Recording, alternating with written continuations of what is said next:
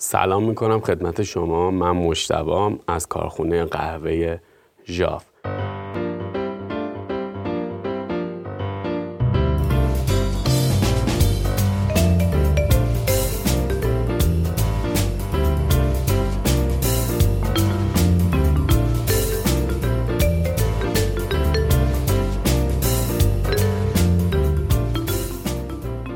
تا حالا قهوه آزمایی یا کاپینگ انجام دادین؟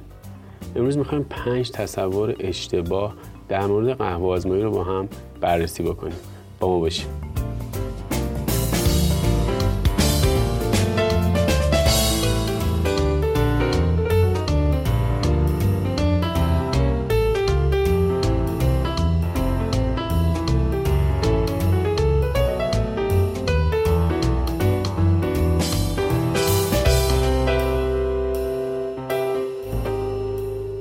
برای قهوه آزمایی یک نمایه برشتکاری استاندارد وجود داره.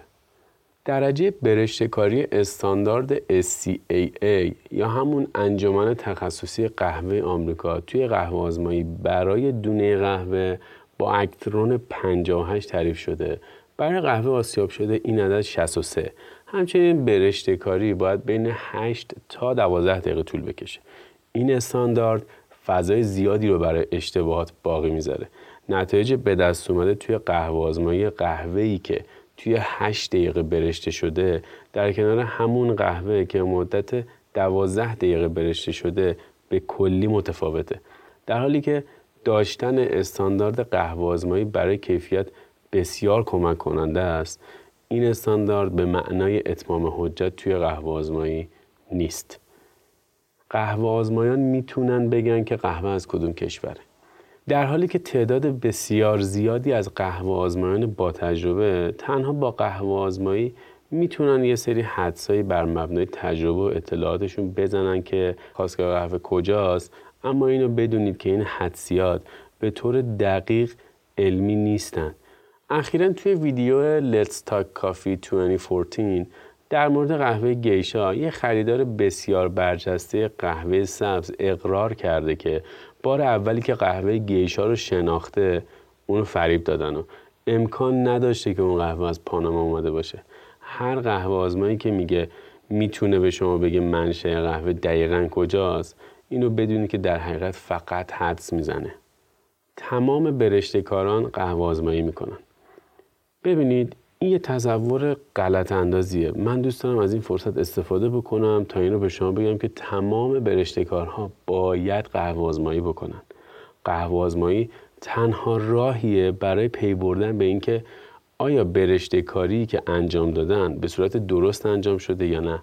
اگر درجه برشتگی تیره یا روشن باشه قهوه آزمایی باید انجام بشه تا اطمینان حاصل بشه که نمایه هنوز معتبره.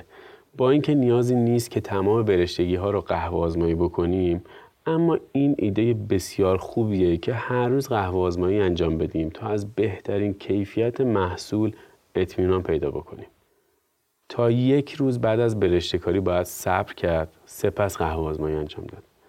با در نظر گرفتن زمان لازم برای خروج گاز قهوه توصیه میشه تا چند ساعت قبل از قهوه آزمایی صبر بکنیم.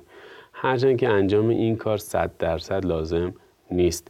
شما همیشه می‌تونید اونچه که ما به اون قهوه آزمایی داون اند میگیم انجام بدین که توی اون قهوه رو برشته و خنک می‌کنید و بعدش قهوه آزمایی می‌کنید.